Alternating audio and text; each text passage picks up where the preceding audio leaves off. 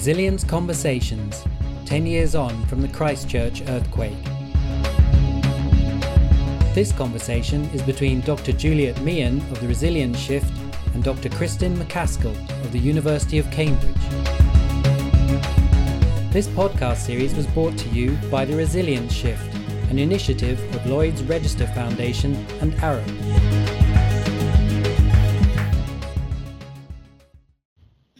Roundtable a couple of years ago, what were the sort of the key lessons that came out when you're looking back on a you know such a significant event? I think one of the key things that stood out for me was the understanding that emerged of the interaction between the physical and social impacts of an event. Now, obviously, with an earthquake and being an engineer, you know, we look directly to the um, physical infrastructure and the, the amount of work that needs to be done to bring that back into service. There was awareness among the engineers that where they started was important, you know, and could have implications from the wider perspective in terms of the contribution to the community recovery. So at a very early stage, the engineers didn't, uh, and I'm talking about the, the infrastructure networks as opposed to the, the, the buildings in the central business district, which is another aspect to it.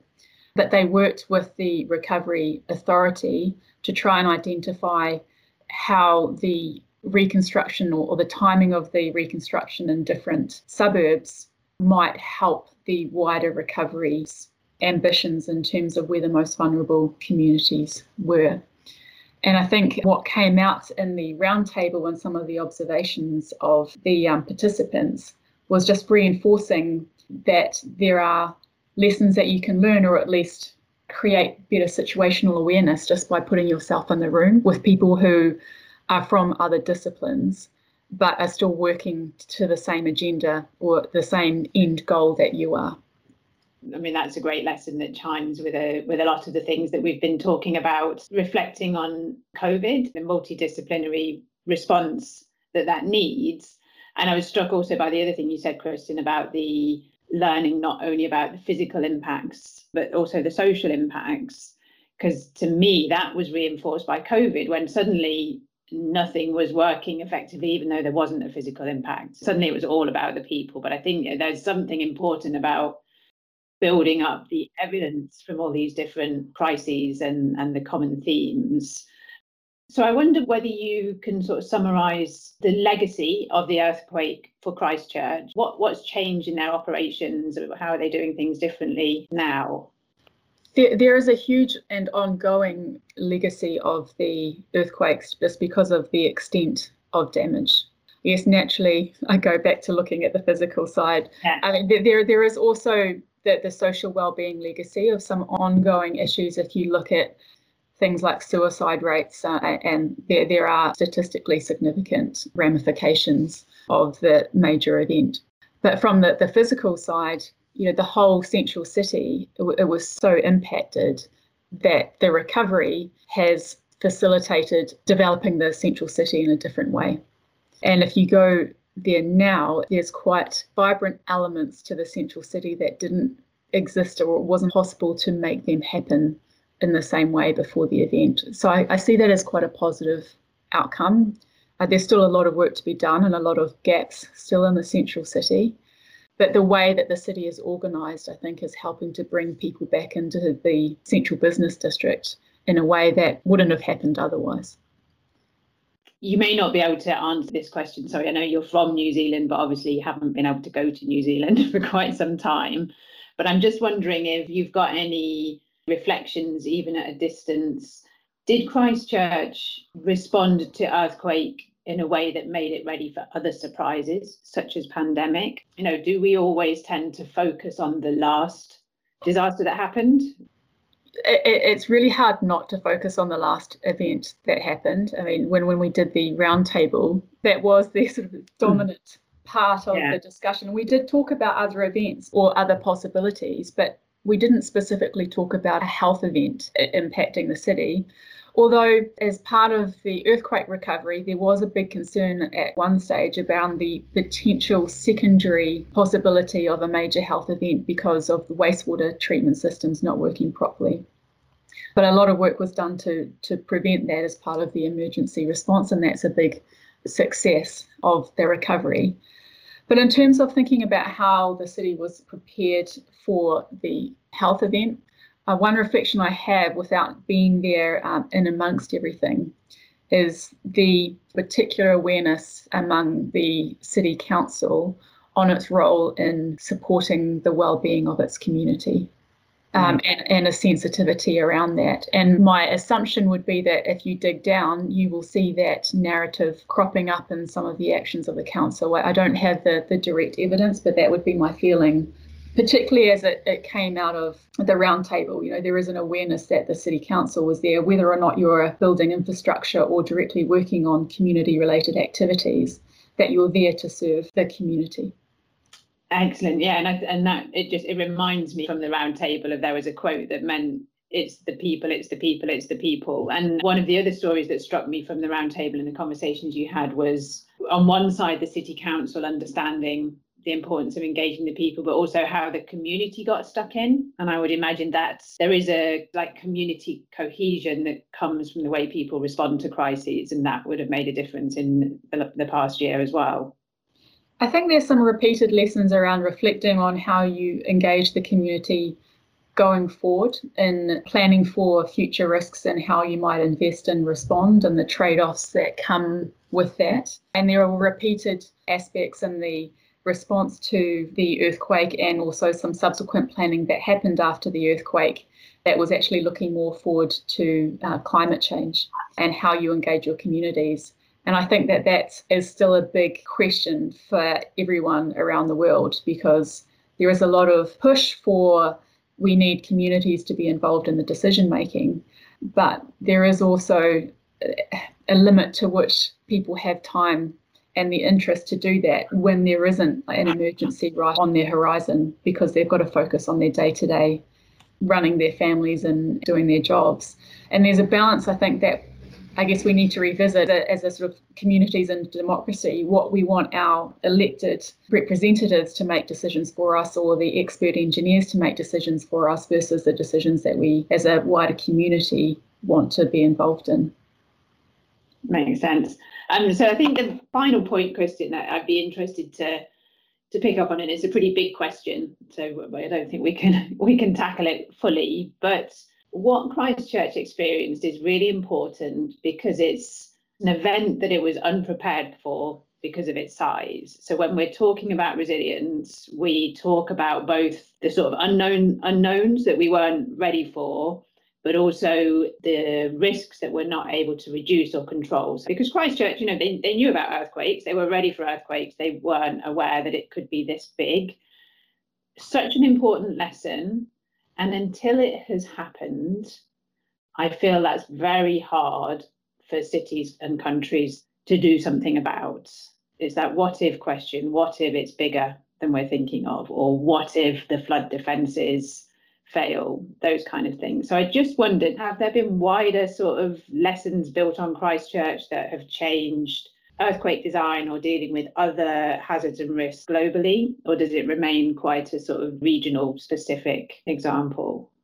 I mean, I think New Zealand is still trying to learn from it in the sense that even though we've got quite an advanced disaster risk management regime, and some of it is world leading or at least best practice, but there are still things that we should review uh, in the sense that the country still relies quite heavily on when there is a major event that it will bring in new legislation uh, or emergency legislation to, to manage it. So even though there is an emergency management framework, a, a major influence on the recovery process and a lot of tensions in the recovery is linked back to the way that the Christchurch Earthquake Recovery Act was enacted and facilitated. And I'm not suggesting that countries would be able to set up comprehensive frameworks in advance that's going to cover any situation. But I think it highlights that there could still be more, more work done up front so that these things aren't as new as they are in the, the response phase. Yeah. That, and, and I think there are wider lessons around the globe to be learnt from that. But what I think is also good to see is people or governments and institutions reviewing how they perceive risk. And you know the, the, the standard risk management practice that we have now hasn't always existed. You know, it, it sort of developed in the 1990s, and people are starting to see well that has limitations and brings in certain biases to our decision making. And I think there's wider learning and engagement and challenging of that um, process, which I think is really great. Yeah, which has probably come, I guess, from Christchurch plus a series of other events, and it does kind of build up. And I think that's important for us in what we're, you know, collectively trying to do as Resilience Shift. You can't necessarily point at Christchurch only and say you learn this lesson, but once you're talking about Christchurch, about Cape Town, about how national local governments have responded to COVID, you, you do then build up the kind of the more compelling message that thinking about the risks that we know about isn't adequate. Is there anything else, Kristen, that you think we could pick up in this conversation? You know, any key reflections? I think rereading the roundtable report, I noticed a quote that we pulled out from one of the participants, and we highlighted this in the report. And they said that universally, uh, there's an adequate recognition of the importance of preparedness. And I think that links back to my comment around reviewing risk management techniques. Part of going forward is actually valuing the effort that goes into being prepared for possibilities rather than just being prepared for the things that might have the highest risk of, or likelihood of occurring in the next couple of years. Yeah, that's that's an excellent point. And, and do you think that preparedness should come more from government downwards or more from individual sort of families and households upwards? I think there is an expectation on governance to set the culture for doing it. I, I don't think government say, well, it's an individual responsibility if they aren't showing the way that this is part of how we do things and how we should do things as a society. And I think there is some responsibility on government to do that, given individuals don't have control over how critical infrastructure assets are managed and delivered. You know, that is responsibility that comes under the bigger organisations and institutions, which ultimately have to report to government.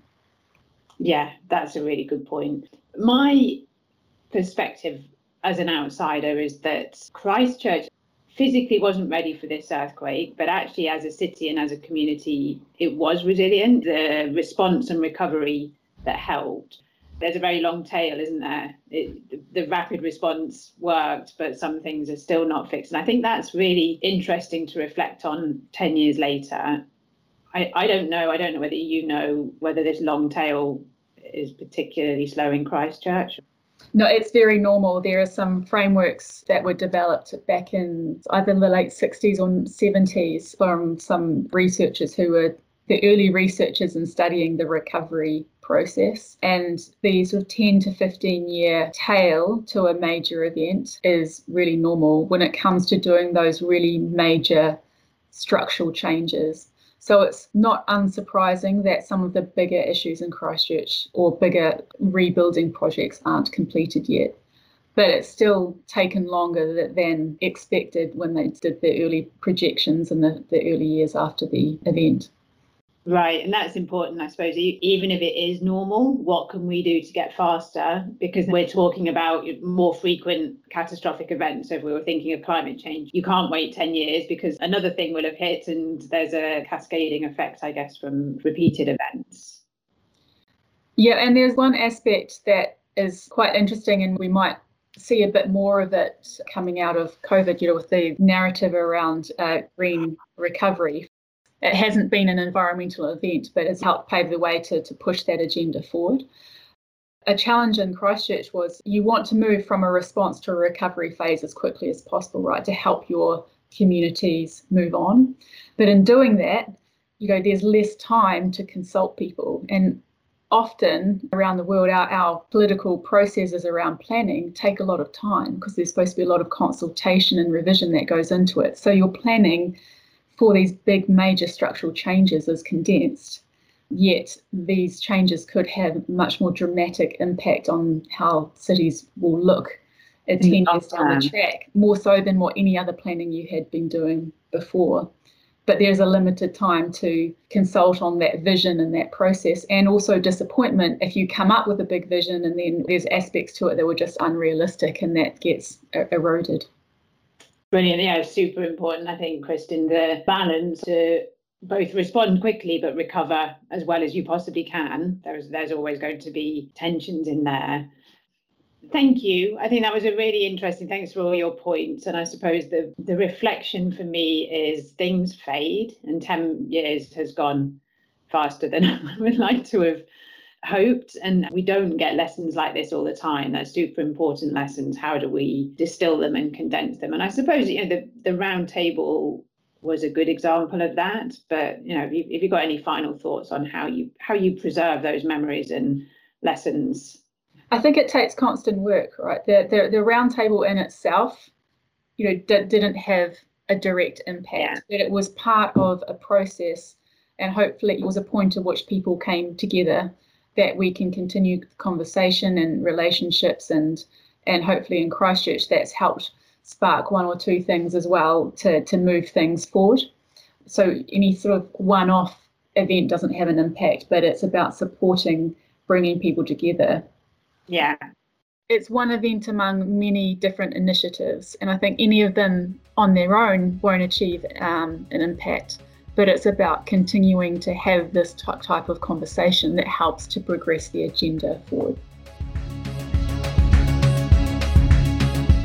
You've been listening to Resilience Conversations from the Resilience Shift. Follow us at resilienceShift.org.